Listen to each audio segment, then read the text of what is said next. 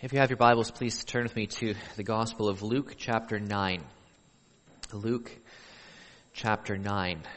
And this morning, Lord willing, we're going to read from verse 37 uh, down to the end of the chapter, verse 62.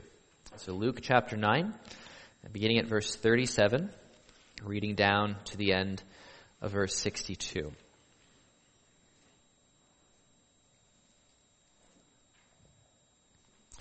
This is the Word of God. The next day, when they came down from the mountain, a large crowd met him. A man in the crowd called out, Teacher, I beg you to look at my son, for he is my only child. A spirit seizes him and he suddenly screams. It throws him into convulsions that he foams at the mouth.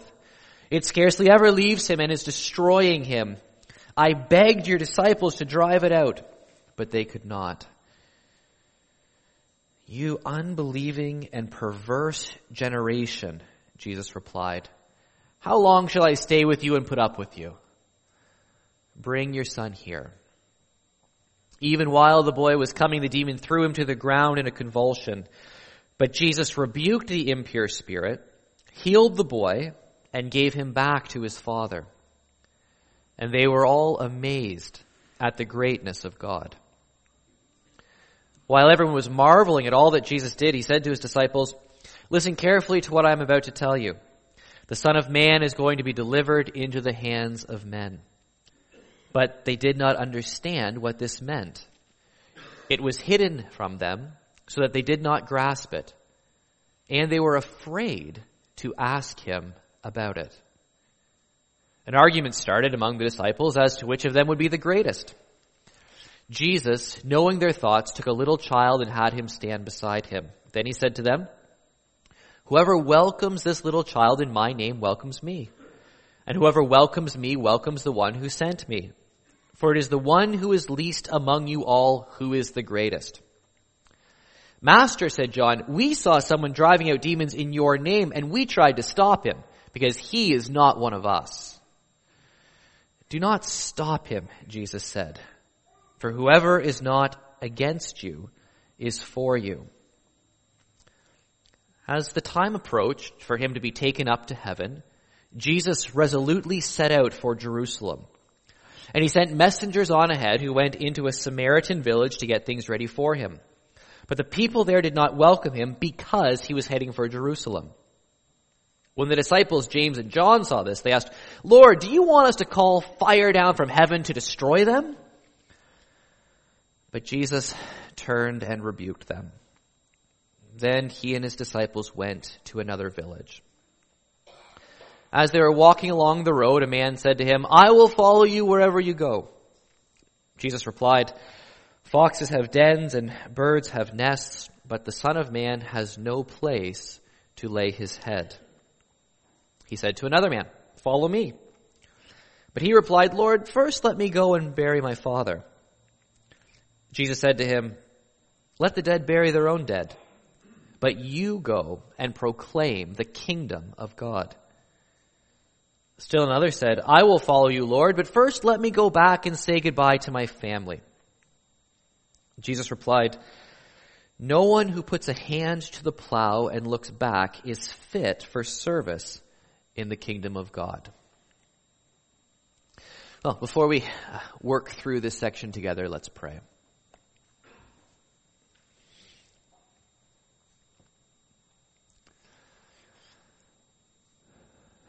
Our Father, today, a day in our society uh, set apart to think about fatherhood, we are most pleased to be able to call you our Father. You are the great Father.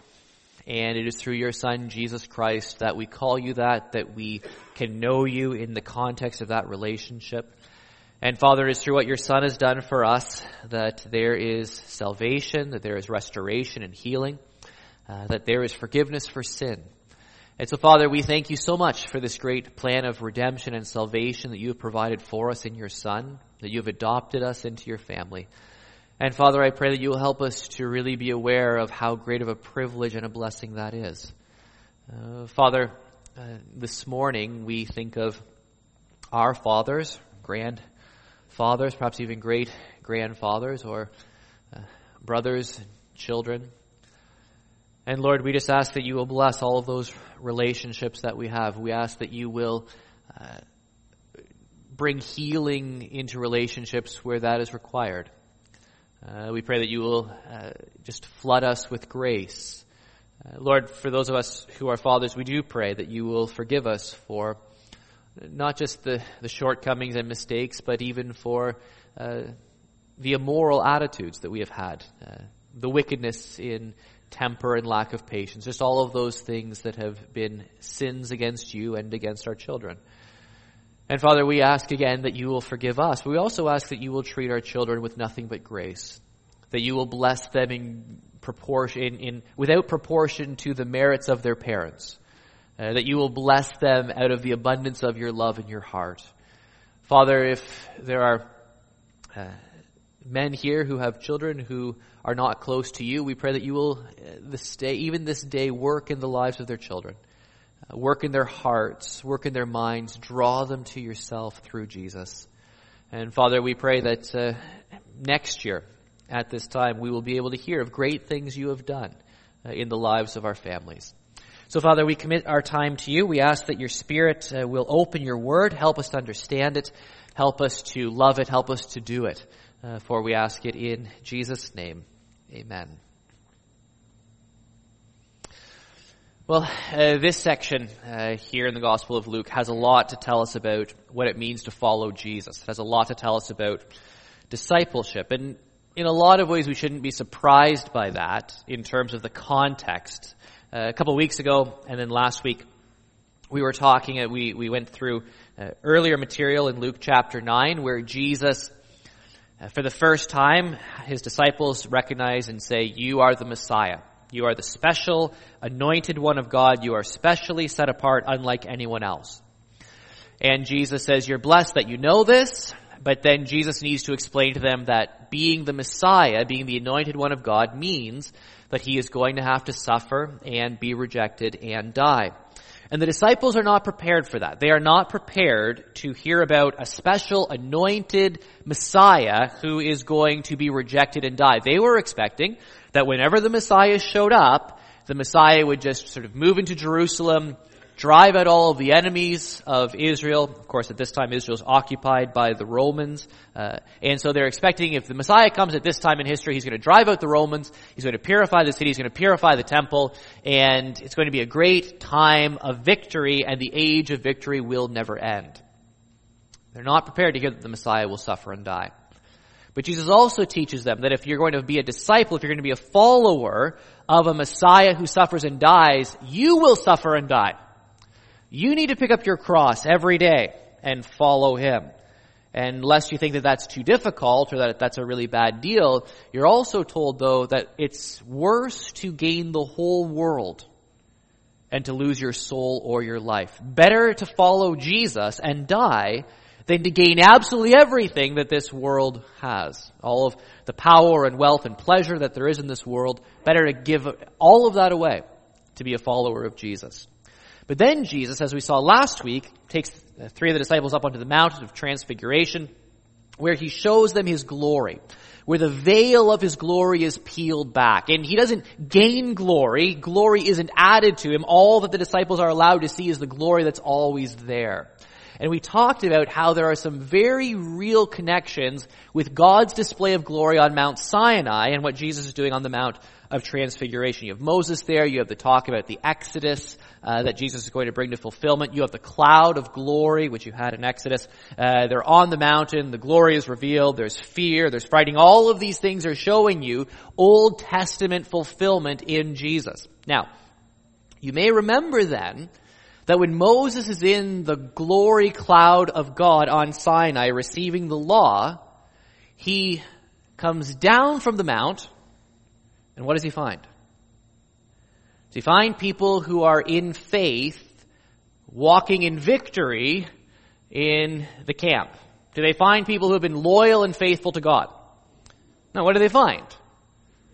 They find disobedience. They find idolatry. They find perversion. They find that Aaron, the high priest, the, pe- the people who are supposed to be maintaining the holiness of God are failing to honor God as they ought. Jesus comes down from the Mount of Transfiguration. What does he find?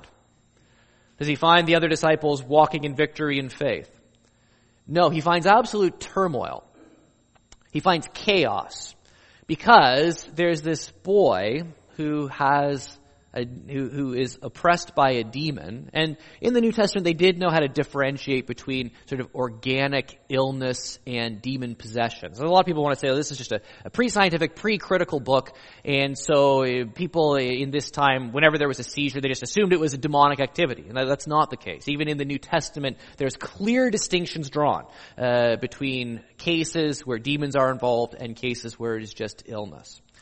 So here's Jesus coming down from displaying his glory down into the camp, so to speak, of his disciples, the people of God, the reconstituted Israel.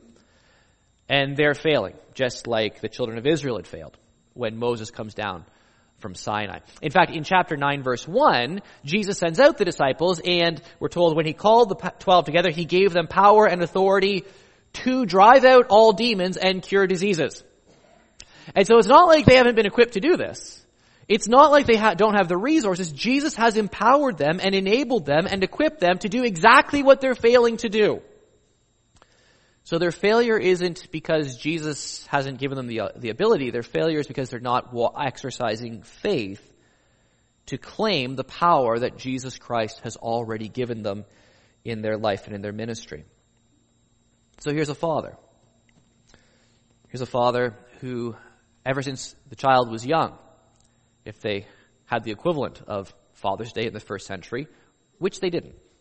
Uh, because at that point they didn't have Mother's Day. And we all know Father's Day is just a tack on to make up for Mother's Day. Like no one actually, there would never be a Father's Day if there wasn't a Mother's Day. I mean, we all know this. You know, it's sort of like, just a little tiny touch of reverse affirmative action, you know, where really people only care about motherhood. Well, we have to do something for fathers then. Well, let's, let's tack one on in June, you know. So that's really sort of what's going on. But if they had the equivalent of Father's Day in the first century, every year, here's this father, this is his only son and the significance of this is not only that he loves the child, of course he does, but he's also, he is the hope for the family line, the family name. And he's very sick and he's oppressed and attacked by a demon and the demon tries to kill him and he has seizures and for any father you can only imagine how difficult that would be. Here is your child, your, your precious child. And year after year, very regularly, you see these sorts of attacks, seizures, sickness. Speaking at a conference uh, a few years ago in the summer, there was another uh, speaker. There's two of us, uh, named uh, Garth Leno. Excellent speaker, great guy. And he has a daughter uh, named Jamie who has uh, significant health issues. she's always been in a wheelchair, uh, not very cognitively developed, and she has seizures.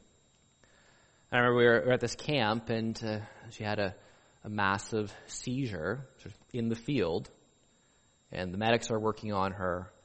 And uh, one of the texts that Garth preached on, it was the next day, uh, was from the Gospel of Mark. And it, as I remember, he was reading, and one of the things that Jesus healed was people with seizures. Uh, I was never forget he's reading that text and, and then he gets to seizures and his, his voice catches and his eyes fill up with tears and you know, we, we just hear about these things Jesus did and but this was life for these people. Right? This wasn't a story to them. This was every day this father's worried. Is today the day where my son has this seizure and it's his last? Is today the day where he falls into the fire or into the water? Is today the day where his life ends? And disciples can't do anything about it. And this is one of those great implicit lessons about life. People who follow Jesus might let you down a lot. But you don't need them to go to Jesus. You don't need me to go to Jesus. You don't need Pastor Sam to go to Jesus. You don't need deacons. You don't need elders. You don't need Sunday school teachers. You don't need anyone. You can go to Jesus directly. And so people will let you down. People will fail you. They will. And in the church, yes, there, there is hypocrisy. There's all those sorts of things. But you can go right to Jesus. And that's what this father does. I tried your disciples. They're no, they're, they're useless. Just like the average pastor. You know, I tried them. They're no good at all. Jesus, I'm coming to you. I need your help. And what can Jesus do that his disciples can't? Well, everything. I begged your disciples. They couldn't do anything. Then Jesus says, you unbelieving and perverse generation, how long shall I stay with you and put up with you? And I think that this reaction is showing, again, sort of like Moses' anger coming down from Sinai. This is a big deal. This should not be the way that it is. Why is it like this? Bring your son here. Verse 42, we're told the demon threw him to the ground, and the language used is actually, it's a, it's a, a wrestling term. You know, not, you know, WWF or WWE or whatever, you know, the acronym is these days. Um, but, you know, the actual, you know, Olympic sort of grappling and wrestling. And so the demon overpowers the boy, violently throws him to the ground. But Jesus rebuked it. That's all, that's all you need to say. Jesus rebuked the impure spirit, healed the boy, and gave him back to his father. And all were amazed at the greatness of God. The word for greatness refers to being unsurpassed. There is no one like God. And so when people see what Jesus does and the superior power, here's this demon sort of, that sort of body slams this child, and, and then, but Jesus comes along, and Jesus sort of just, just takes that demon and just casts him out. Everyone goes, oh, the, the, the demon is strong, but Jesus is stronger. Satan has power. The forces of darkness have power. They have nothing on our Lord and God. And people are astounded. God is great. He is unexcelled. He is not surpassed. He is not even equaled. There is none as great as our God. And that's what people see in the life of Jesus. So here we see in terms of discipleship, failure. The disciples have identified Jesus as the Messiah. Jesus has told them what discipleship looks like. They've seen the glory in the Mount of Transfiguration. And the next thing you see is failure. On the Mount of Transfiguration, Peter didn't understand what was going on, didn't know what to say. Here, the other nine who didn't go up on the mountain, absolute failure. Which, perversely, maybe gives us some comfort and hope too.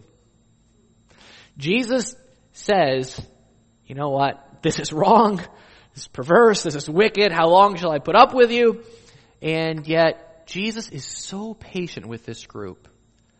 And Jesus is so patient with us. He's so patient with all of us. I mean, how many of us, eh, seriously, if you're a follower of Jesus, how many of you are going to say, even this, just this last week, how many of you would say, there were no failures whatsoever in your life? In terms of thought, in terms of motive, in terms of action, in terms of leaving things undone that should have been done or whatever it is. How many of you say, even in one week? I mean, even this morning.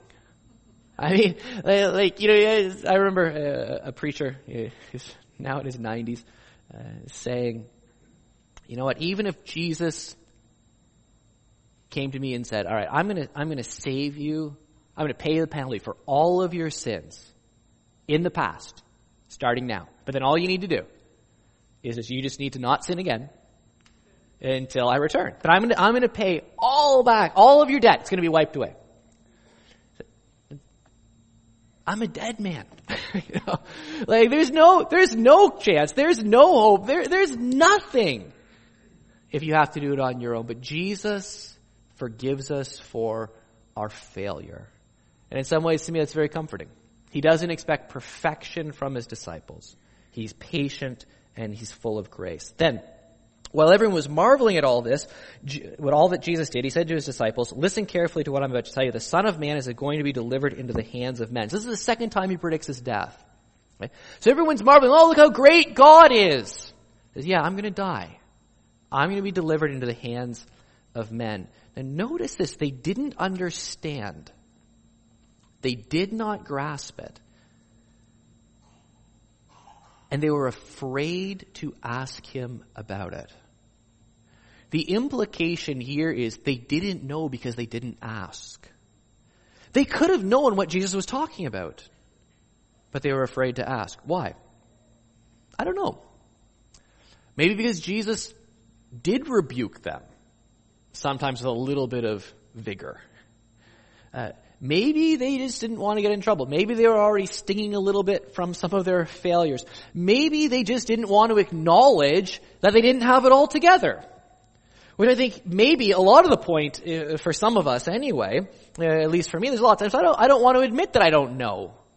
I don't want to admit that I don't have it all together. Because, my goodness, you know, I'm 37.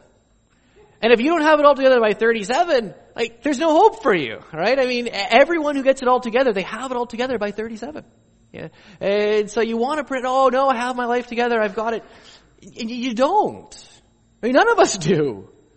And so we come to the Lord and we say, Lord, the truth is, maybe I should know this, but I don't. Help me. Maybe I should be able to have victory here, but I don't. Help me. We're just so afraid to acknowledge our weakness. But if you acknowledge your weakness, that's when you get help. That's, that's, that's the, the ironic part about it. Is if you're going to posture and go through life like you're strong, you'll always be weak. You'll always be covering up. You'll always be projecting something that isn't true. But it's when you can just acknowledge that Jesus, I don't get it. That's when He'll teach you. That's when He'll show you. Discipleship doesn't mean having it all figured out, but it does mean getting over your insecurity and being afraid to ask Jesus. He will help you. Now, this is something just astounding.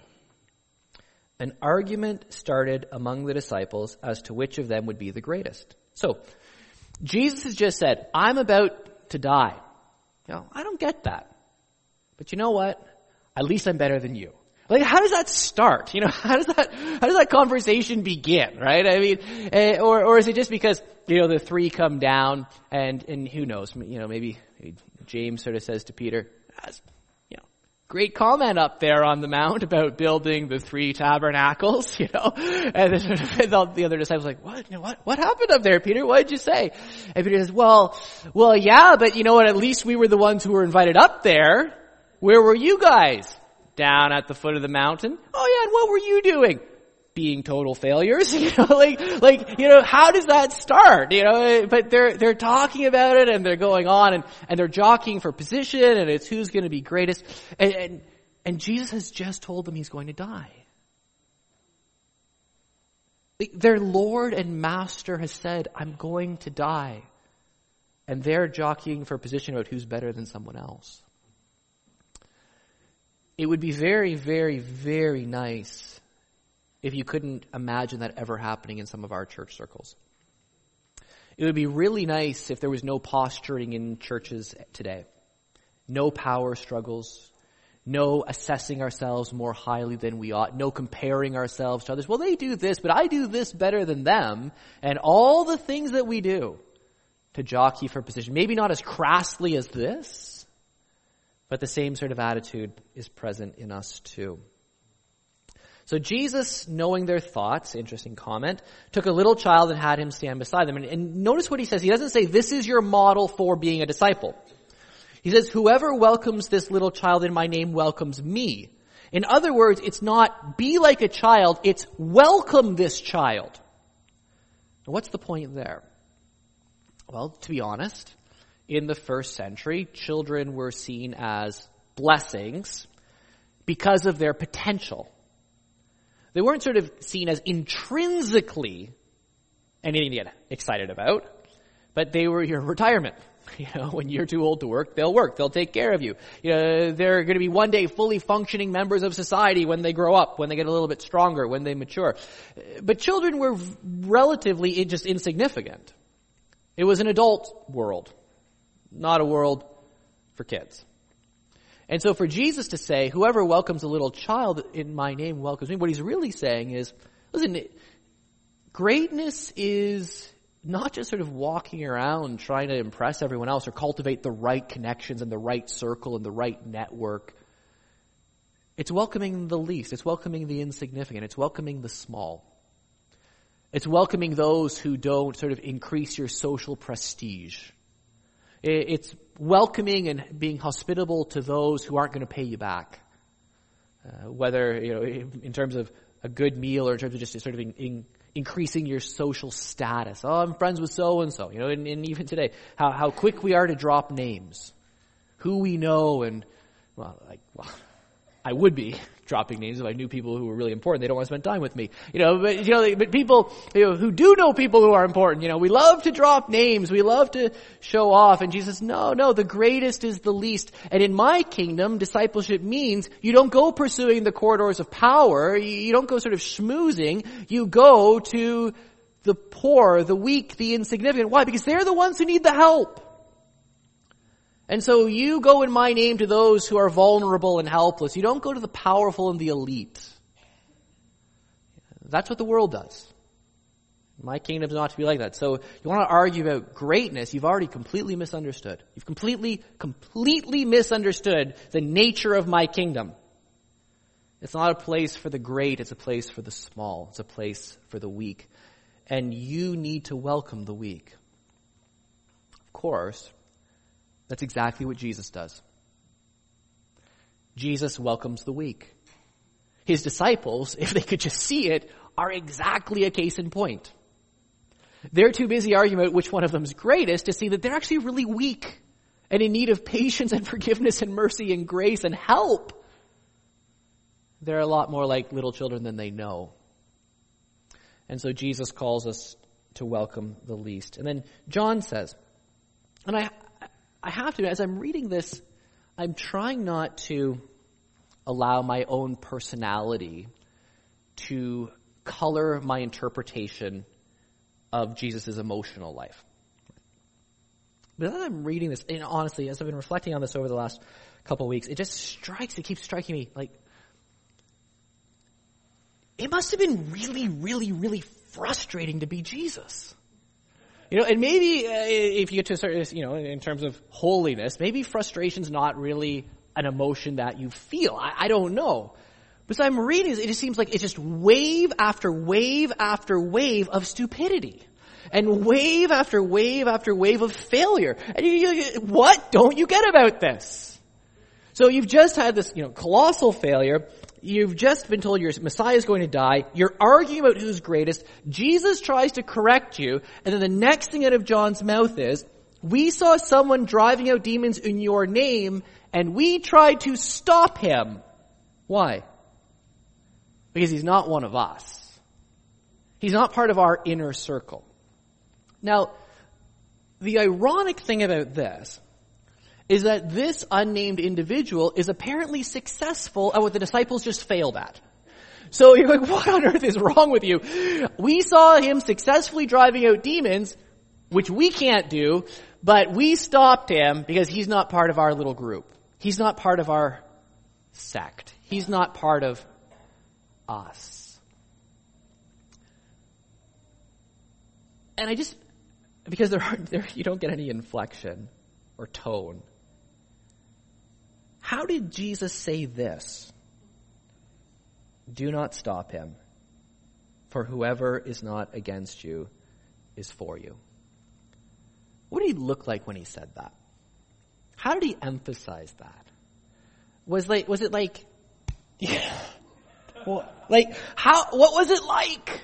I don't know. I, but man, it must have been difficult. Do not stop how can you not understand? He's not part of our little group, but he's successfully driving out demons and, and pushing back the kingdom of darkness in my name. Don't you get that that's a good thing? Oh, it's the same, maybe not to the same extent, but maybe a little bit in our cities. Oh, their church is growing, but they don't do this the way we do. Oh, they've compromised here or whatever. I mean, we're just so good. If it's not our group, somehow our group is doing it right, even if we're failing. And so we stop everyone else or we throw stones at everyone else. And it's the same heart attitude. And Jesus, do not stop him, for whoever is not against you is for you. We also see this, though, interestingly enough, in the life of Moses too. When the Lord sends his spirit upon the elders and they begin to prophesy, and then there's two elders, Medad and Eldad, who are not part of this group. They weren't with this group when the Spirit fell, but they also are prophesying. And Joshua comes running to Moses and says, there's a problem. Those guys have the Spirit too, but they're not over here with us. This is in so many ways, this whole section in Luke is, is recapitulating Moses, Israel, Sinai experiences. And Moses says, very famously, would that all God's children were prophets. That's the exact same attitude of Jesus. Would that everyone drove out demons in my name. Would that everyone was my follower, not just those in this little circle over here, but everyone. And of course, and so with Moses, would that all God's children are prophets. That's what's fulfilled in Acts 2 when the Holy Spirit is poured out on all of God's children in the new covenant community. As the time approached for him to be taken up to heaven, which shows that the ascension after the crucifixion and resurrection is always part of the plan, Jesus resolutely set out for Jerusalem. Now this actually constitutes a major structural shift in Luke's narrative. So chapter 9 verse 51 marks a major break in how Luke has structured the gospel. Now Jesus is on the road to Jerusalem for a number of chapters. He sent messengers ahead to a Samaritan village, and we know because of the Samaritans, because of their lineage, uh, interbred with the Assyrians and all kinds of other pagan people through forcible settlement uh, and deportation. Uh, the Jews and the Samaritans did not get along. They were couldn't stand each other. In fact, most Jews, when they were traveling uh, to Jerusalem from the north, they would actually just move. They would go around Samaria, even though it was a lot faster uh, to go through it. So Jesus is going to Jerusalem, sends some messengers ahead. They go to this village in Samaria. The Samaritans reject them. Now that's not altogether all that surprising. But the disciples, James and John, see this, and they say, Lord, do you want us to call fire down from heaven to destroy them? So this is not getting better, right? in terms of Jesus and the disciples eh, and what they're saying and what they're doing. Now what they are doing though is they're recasting back to 2 Kings chapter 1 where Elijah is going to be, is going to be captured by, there's going to be an attempt to capture Elijah by the king of Samaria. Samaritans, Samaria. Of course, at that time in history, Samaria was just a word for the, or a name for the ten northern tribes of Israel. So the king of Samaria wants to capture Elijah. Soldiers come out and fire from heaven falls down and destroys them. So, what the disciples are saying is, look, in Elijah's day, fire from heaven came down and consumed enemies of Elijah. These people are your enemies. Let's destroy them too in just the same way. And again, what does verse 55 look like? But Jesus turned and rebuked them. We're not told what he said. We're not told how he said it. We're not told if he was just absolutely furious or exasperated or we have no idea. But he has rebuked them. This is not the way it's going to be. And then these last three questions about discipleship. They're walking along the road. A man said to him, I will follow you wherever you go. It's a big claim. It's a big claim that's met with a harsh reality. Foxes have dens and birds have nests, but the Son of Man has no place to lay his head. In other words, count the cost. You better be careful. You say you're going to follow Jesus no matter what? Well, what if you go through some deep waters? Uh, you're going to follow Jesus no matter what? Well, what if there are some storms? What if there's some heartache? What if there's some tragedy? What if frankly, your life was a lot more peaceable before Jesus. In other words, what if, what if all of a sudden, you know, you, you, you find that you have to battle against the sinful tendencies that you just took for granted previously? In other words, what if you end up fighting, you know, as John Owen would say, you know, mortifying sin, you know, killing sin before sin is killing you. You didn't, you didn't feel that tension. You didn't feel that fight before. Now you're in a fight. And sometimes that can be difficult. And what if you're called to give up everything and, and get on that road walking with Jesus? What if you're called to, to spend your money differently? What, what if you're called to, to actually use your finances like a Christian rather than a 21st century North American? What if there are real constraints? What if there actually are duties and obligations? I'll follow you wherever you go. Okay, well, the road might be difficult and it might not be comfortable. He said to another man, Follow me. But he replied, Lord, first let me go and bury my father. Which seems like a reasonable request. But Jesus said, Let the dead bury their own dead, but you go and proclaim the kingdom of God. Now, this is difficult. It's difficult in terms of the claim of Jesus on the person's life, but it's also difficult in terms of interpretation. Uh, so there are multiple you know, interpretations that different people will propose. Uh, some people will say, you know, in the Jewish culture there were two burials, which is true this time. So you have the tombs that they would put the body in for about a year. The body would decompose, and then they would go in and collect the bones and put them in an ossuary, a bone box, and permanently bury them somewhere else. So some people will say this is the person saying, you know, my father's died, we've put his body you know, in the tomb. We have to wait a number of months or maybe up to a year before we bury him. Then after that, I can go and do whatever it is. So that might be the case. It might be a number of months up to a year waiting for the second burial. Others will say that um, this that the father hasn't died yet, and so this is sort of a way of saying I have obligations to my father. Once he dies and I bury him, then I will come and follow you. And so that's an undefined period of time or an indefinite period of time. Uh, no matter how you come down in terms of the details, most people will say that really what Jesus is saying here at some level is let the dead, those who are already dead, worry about burial, worry about the other dead. So let those who are spiritually dead worry about physical burial. Let those who don't know me or my kingdom, they can take care of those kinds of obligations, but only, only a very small percentage of people at this time in history can go and proclaim my kingdom. So let the spiritually dead bury the physically dead, you know, whatever that looks like in terms of details. I'm not sure uh, exactly how to take this saying, except to say this.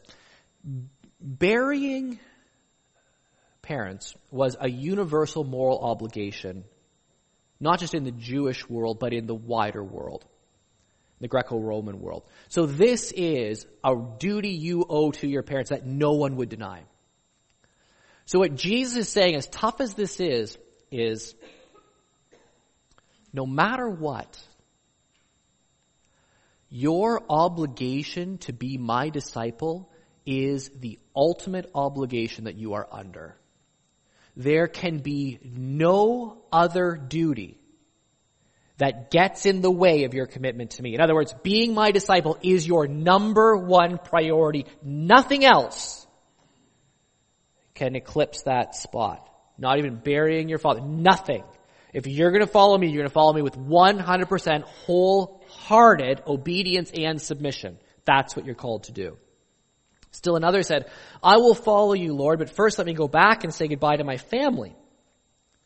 Jesus replied, No one who puts a hand to the plow and looks back is fit for service in the kingdom of God.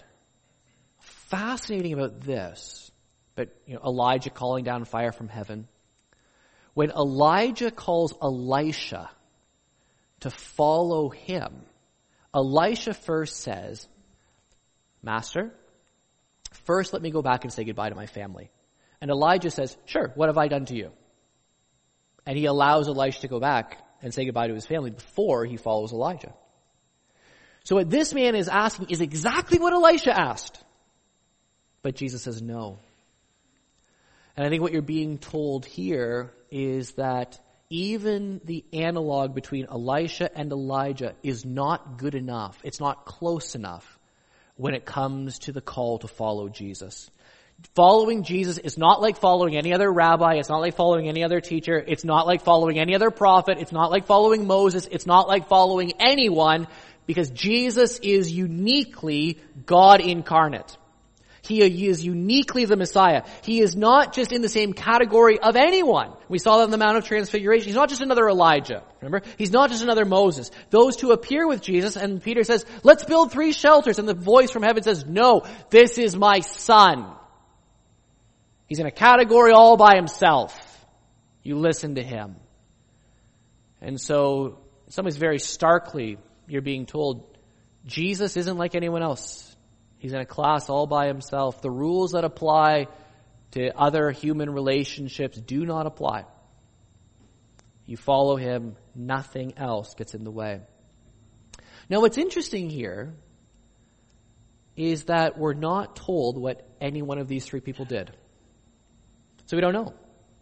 Did they follow Jesus? I don't know. Text doesn't say. And so what this does is it ends this section that has been about messiahship and discipleship by hanging out these three massive discipleship questions. Not for them. They made their decisions. This is for you. Are you going to follow Jesus? Are you going to follow Jesus? This one who goes to die. This one who has all glory. This one who will rebuke you. Are you going to follow Jesus? If you are, you are told here that discipleship is difficult. Nowhere to lay your head. You are told that it is your transcendent priority.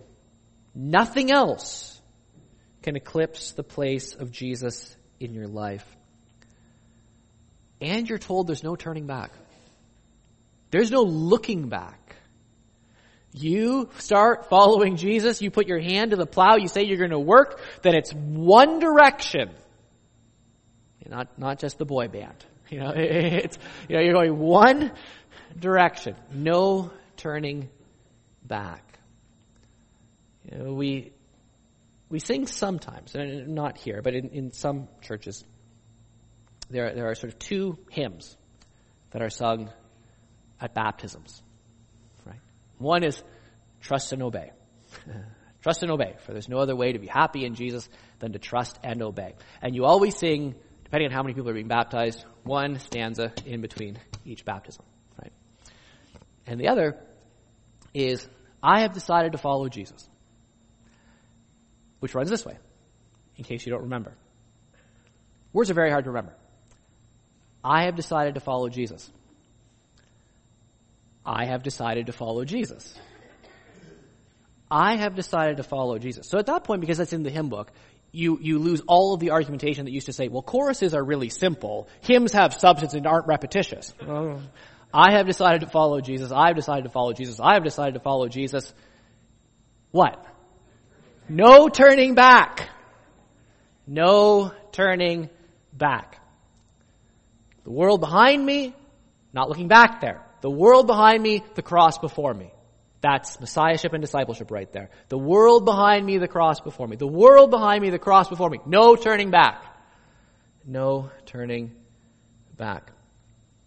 Though none go with me, still I will follow. Though none go with me, still I will follow. Though none go with me, even if these guys didn't. These three original guys, I don't care what they did. Though none go with me, still I will follow. No turning back. No turning back. Will you decide now to follow Jesus? Will you decide now to follow Jesus? Will you decide now to follow Jesus? No turning back. No turning back. That's the call in this section all of the glory, all of the pain, all of the joy, all of the hardship. Count the cost and follow Jesus. No turning back. No turning back. Well, listen, I don't know everyone's heart here. I don't know, honestly, if if some of you have committed, truly committed to follow Jesus. I tell you that even this morning, that invitation is there for you to lay everything behind and come and follow Jesus. It's the best decision you'll ever make. It's the only decision to ever make. Come and follow Jesus. And if you don't know, frankly, even what that means or what that looks like, you know, if you want to chat with me, you know, I'll, I'll, chat with you all day, anytime.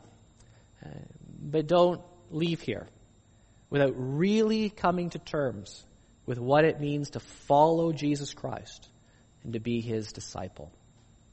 I'm going to ask as we, as we think about those things, as we commit to the Lord in terms of discipleship, I'm going to ask that our musicians come uh, and lead us in our closing song.